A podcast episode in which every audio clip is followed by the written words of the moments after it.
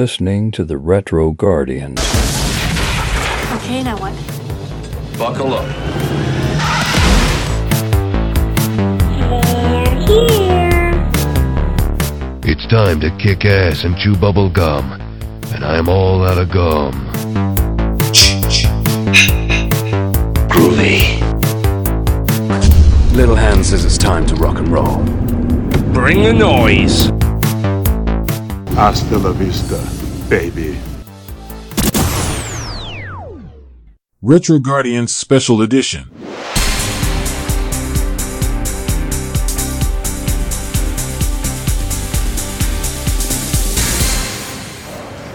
Hi, this is Ben Schaefer from Retro Guardians. I'm currently in uh, Connecticut at the moment at Terrificon 2022, and I'm sitting next to the legendary great Jim Shooter, former editor in chief of Marvel Comics as well as writer and artist for many, many years.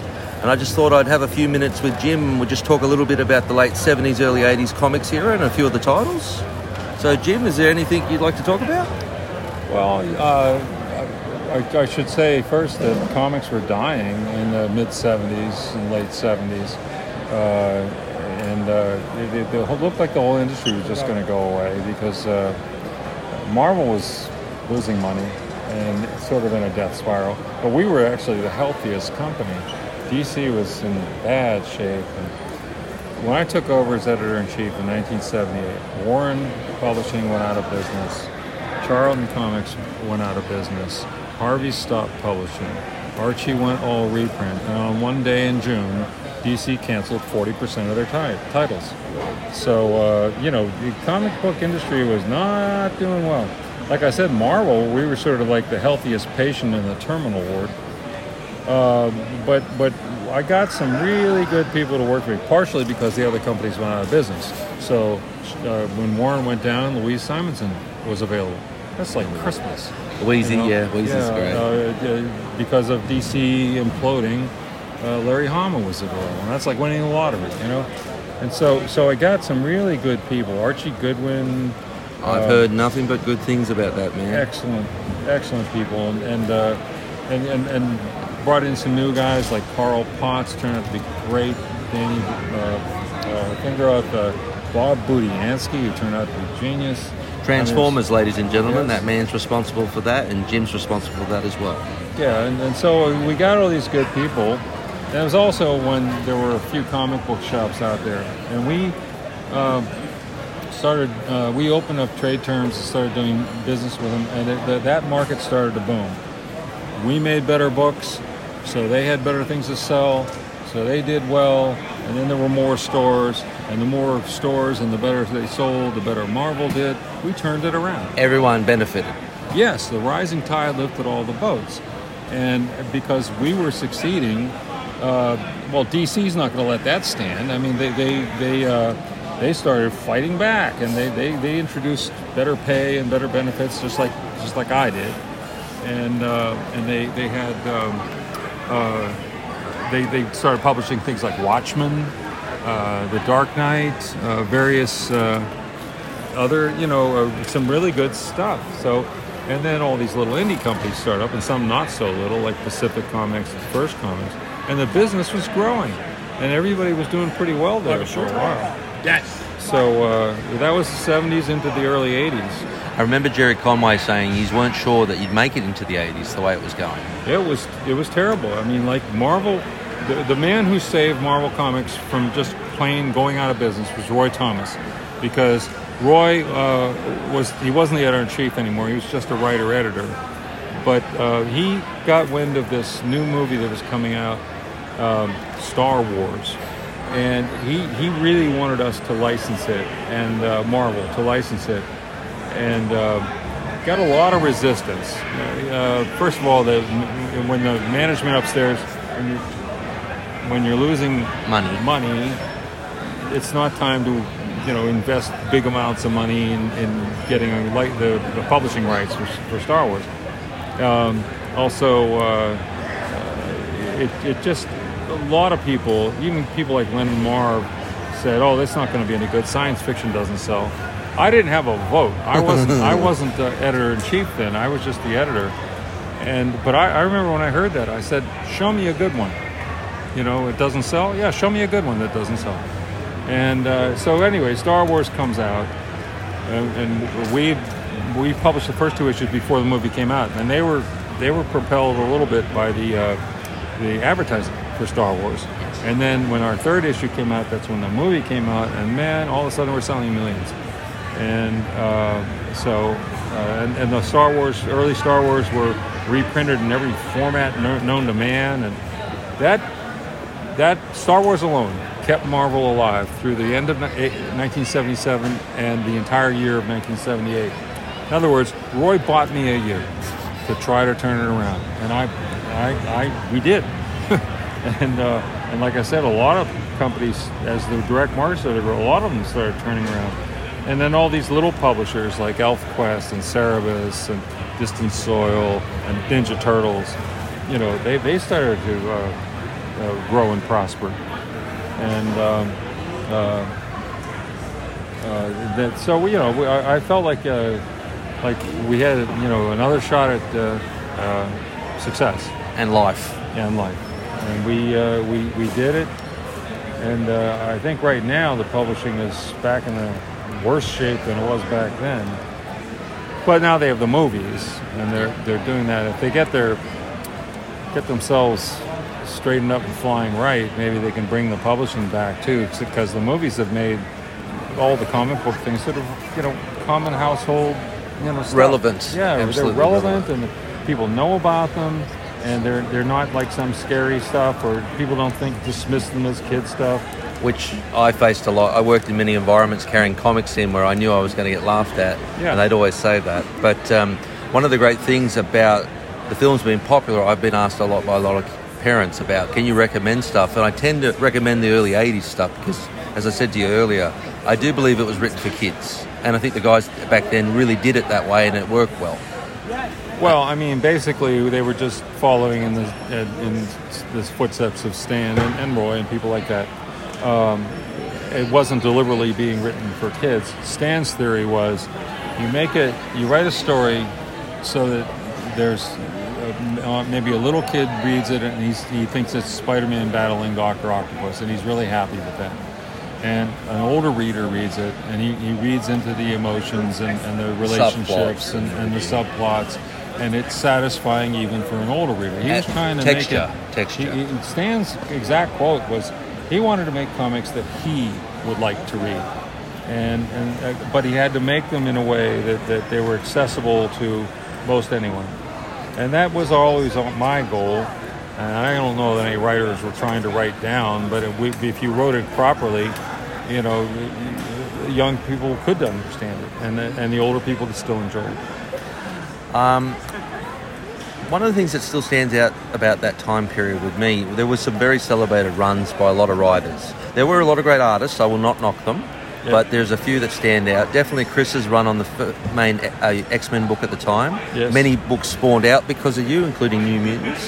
Yes. And then also people definitely like Roger Stern. I definitely put Roger up there as well. Definitely Walt on Thor and definitely Frank on Daredevil, Daredevil yeah. especially. Yes. And I can still pick them up and enjoy them as much now as when I first read them. Yeah, we also had uh, in, in those days he was named he was pronounced his name Mark DeMatteis, and now he says Mark DeMatteis. So I, you know, he's gotten fancier. But but uh, we had him. He did some some really nice stuff. Some nice epic comic stuff like um, like Moonshadow, and uh, and and then he did I think Kraven's Last Hunt and, and some. He did Oh, JM, yes, JM, yes. I'm Yeah, just thinking now I know who you mean. Oh, Yeah, God. Mark DeMatteis, J.M. DeMatteis, Yeah. or DeMatteis, as he says now. I don't know. But anyway, um, um, yeah, he was, I'd rank him up there among the. the I have read some of his stuff. Yes, I have read and, some of his uh, stuff. And I wouldn't even, like, uh, Archie was maybe the best ever. He just didn't do much. But Mary Jo Duffy turned out to be dangerous. Ann Nocenti turned out to be dangerous. Oh, I'd love to meet her. She told a story about you once, what you got a, for Christmas once. I laughed out loud. Well, she she misremembers. I'm not repeating No, it here, no, folks. No. Well, I'll repeat it. You know, she said I bought her something. Uh, it was like a bondage gear or something. No, I bought her a pair of painter's overalls. However, the next year, I got her and Chris these statuettes, which I found in London. They, they were pewter statuettes. Oh, nice. Beautiful. Cost me a bundle, but they were just too perfect. Because I always gave the people Christmas presents. So they, they, they were uh, essentially the Black Queen and the White Queen from the Hellfire Club. I mean, essentially these little statuettes, and of course they're they're dressed in you know whatever bustiers and stuff. Yes. Um, so that was pretty sexy. She has those. She has conflated those two things, and that's that's that's what I bought. And I gave those to I gave the Black Queen or White Queen to Chris and the Black Queen to, to Ann, and they liked them. I, I would I would imagine Chris still has it because it was a really beautiful thing. It, it, I found it in this really exclusive little shop in London, and uh, like I said, it was it was not some cheap piece of junk. It was it was a really nice statue. Well, I have to mention John Byrne since we're on that subject. I do have to mention John doing both X Men and then later Fantastic Four. Yes, yeah. Well, John John was new then. I mean, he had been working for Charlton. Charlton's, you know, basically stopped publishing, and then they went out of business entirely. And so, uh, so we, um, you know, Chris had been writing Iron Fist. Iron Fist was what they I- call it I- twice quarterly, eight times a year. I have the whole series signed by him. And and so uh, Pat Broderick was drawing it at that right about uh, 1977, I guess. And uh, Pat um, somehow, I don't know what the circumstances were exactly, or I don't remember, but there was an issue that was supposed to come in from Pat, and it just never showed up. you know, That's a no no. That's a no and, no. uh, and, and so um, uh, I think it I think it, it got lost, but not lost in the mail. I think it just got lost, and I think he did it. Uh, but but any rate, it was going down to the wires last minute, and and, and Chris, who was always proactive about finding artists, he uh, he had seen John's Charlton work, Rog-2000 at Charlton, and so somehow he gets a hold of uh, of uh, John and asked him if he'll do this issue of Iron Fist. And of course, John's very fast, and he turned it around very quickly. He did a good job, and. Uh, so uh, Chris was able to convince whoever the editor was at the time. I believe it was probably Marv, uh, but uh, he was able to convince him to keep letting him using John on uh, on Iron Fist. But it was like I said, it was only twice quarterly, and it was not long for the world. It was it was obviously going to go away at some point. So uh, so so so John uh, came to New York and brought his sketchbook to show samples at Marvel. and uh, you know, Chris walked him in there, and so he was taking his sample book around, showing everybody. And a lot of people didn't like it. A lot of people, I mean, Len and Marv both said it was too cartoony, and people uh, looked rubbery, and the eyes were too big, and they looked Japanese, and the necks were too long. I mean, he, he got some negative response. I looked at his sketchbook. I thought it was terrific. I mean, I could see that, you know, there were drawing issues maybe here and there, but but they were small, and they, it was stuff that, you know, wasn't uh, he, he he could easily overcome. And so so I I went to Marv and I said, look, you know, if you don't want to give this guy anything, I said he's fast and he's reliable, and I think he's terrific. So why don't we get him doing like fill-ins because everything is late, and we had if we had some some fill-ins by John, you know, we, we could catch up.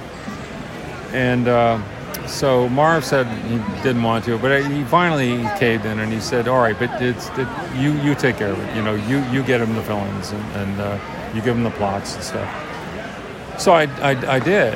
I or I started to, and then uh, I, I don't know if I he did one maybe. I have no idea. Um, maybe not. But but quickly, Chris needed an artist for team up. I remember And- that. and Yeah. since, since John was sort of technically on board and Chris wanted him, um, uh, John ends up doing team up. And and P.S. I mean, he was he's just getting better every every every stroke of the pencil. It was he was getting better, and uh, and he wasn't bad. I'm telling you, he that stuff was awesome. Those those nitpickers who didn't like it for whatever reason, they were wrong. And and so so anyway, so he's on team up and he's doing a great job. And then uh, when Dave Cockrum, X Men went monthly, and Cockrum couldn't possibly do a monthly book, so John took over X Men, and then man, he really started to be noticed and started getting some some uh, you know he became a, a, star as he should have. There's an incident I remember hearing from uh, Roger Stern and Denny O'Neill about they overlooked an issue on Spider-Man when Denny was taking over as a writer, and I think it was 206. And the reason they couldn't overlook it, it was a storyline dangling from Marv's run that J. Jonah Jameson was acting erratic or he's not himself, and they had to explain it. But in Denny's run, he was back to normal. Right. So I remember, I remember, was it Mark Gruenwald that was who was assistant back then, and he realised as well that it was all three of them, Denny, Rog, and Mark looked at each other, and Mark just went pale, and they realised they'd overlooked this issue. Yeah. So Roger with Denny quickly wrote out the plot over a weekend, and they got John to do a fill-in quickly. Yes, because he was fast. Yeah, was- and then Gene, totally Day, I think. Gene Day was the inker, and they FedExed it to Canada. He was up there somewhere or something Yeah, like I can't remember exactly. He was in Canada, and he didn't um, didn't like to travel. At least he didn't like to fly. So he, he only came down to the office uh, maybe maybe once, I think. The funny thing about that issue, I have it. I just could not find it to bring it here. Yeah. It's actually a good issue. I still like it. Yeah, well, I think uh, you know there there have been a couple things like that. I mean, there was an issue of the Avengers, and they list me as a plotter. I don't remember plotting this book, but but uh, I might have made some suggestions to whoever was plotting it. But I, I'm in the credits. I was editor chief. I'm in the credits for that too. And this book got got got published, and it was under my watch, so it's my fault. But but it had a couple things in it that it just baffled me when I really sat down and read it because I usually read the books before they went out. But I, I was did also, hear I about was that. also traveling a lot, Oh, so okay. I'd be in, in the UK for a couple weeks teaching the staff there, or I'd be out in California working with a studio, or I'd be, you know, I, I'd flying around here and there and do do uh, a lot of traveling. So sometimes I just wasn't there, and someone else would sign the book out. Usually it was either Gruenwald or DeFalco. I- You know, Archie was the best, but I wasn't going to burden him with that. Um, anyway, so uh, uh, all right, whatever. It doesn't matter. Went out under my watch. But there's a scene in there that's sort of a rape scene, you know. Oh, I, I have Yeah, heard of that. yeah. Yes. And and then the ending just just baffled me. It's like it's like the Avengers like suddenly go stupid and they give the bad guy a laboratory and everything he needs to build a weapon to defeat them. I thought I, that's not one of my plots. I'll tell you that. You know, and and just it was kind of a dumb thing. And um, and so uh, uh, Chris uh, was I think working with one of the well I think it was Ms. Marvel. it was then. Yes. Yeah. And and so he kind of retrofitted it. He kind of repaired it, and that didn't change anything. But just just explained it and, and made it less obnoxious. And uh, and so you know I, I, I, that happened once in a while where you had to you know like uh, kind of backfill a little bit. But when it works, it works, and when it doesn't, it doesn't. And Yeah, it's I mean- awesome when someone also realizes, okay, that's not right. Oh, we need to fix that. Yes, and, and the thing is, uh, my, my, my usual excuse is there are a lot of moving parts in a comic book company, you know, and, and uh, it's, it's, it's hard to get everything perfect. And sooner or later, something's going to slip by, or, or you, you know, you're not, you're not uh, at your best that day. You know, even even good editors who work for me occasionally, I'd say, "A- Ann, what what were you thinking? You know, and she says, oh yeah, well I should have fixed that. You know, but. Um, but you know that, that it, it, we were publishing by the time I was out of there we were publishing I think 75 color comics and we had a number of magazines I don't know how many but it was maybe six or eight including Epic Illustrated and in addition to those 75 we were publishing a lot of Epic comics I do remember Creator- those. I do remember those. Yes. um, I couldn't change work for hire they wouldn't let me but I could start an imprint that was creator run so I did and I got the best person in the world to run it Archie Goodwin and uh, Archie was not, he didn't want to deal with the bureaucrats and the bean counters and the lawyers and licensed people. I know a lot of people like that who don't like I mean, to the be. smartest man in the world. He could do anything he wanted, but he just, just- that, he just hated that. Yeah, I know a lot of people like that. And and so I was doing it for the regular comics anyway. I was dealing with those people every day anyway. So I, my deal with Archie, the re- I think part of the reason he came back was because he had been a contract writer. I said, I'll pave the road. I'll do all that crap.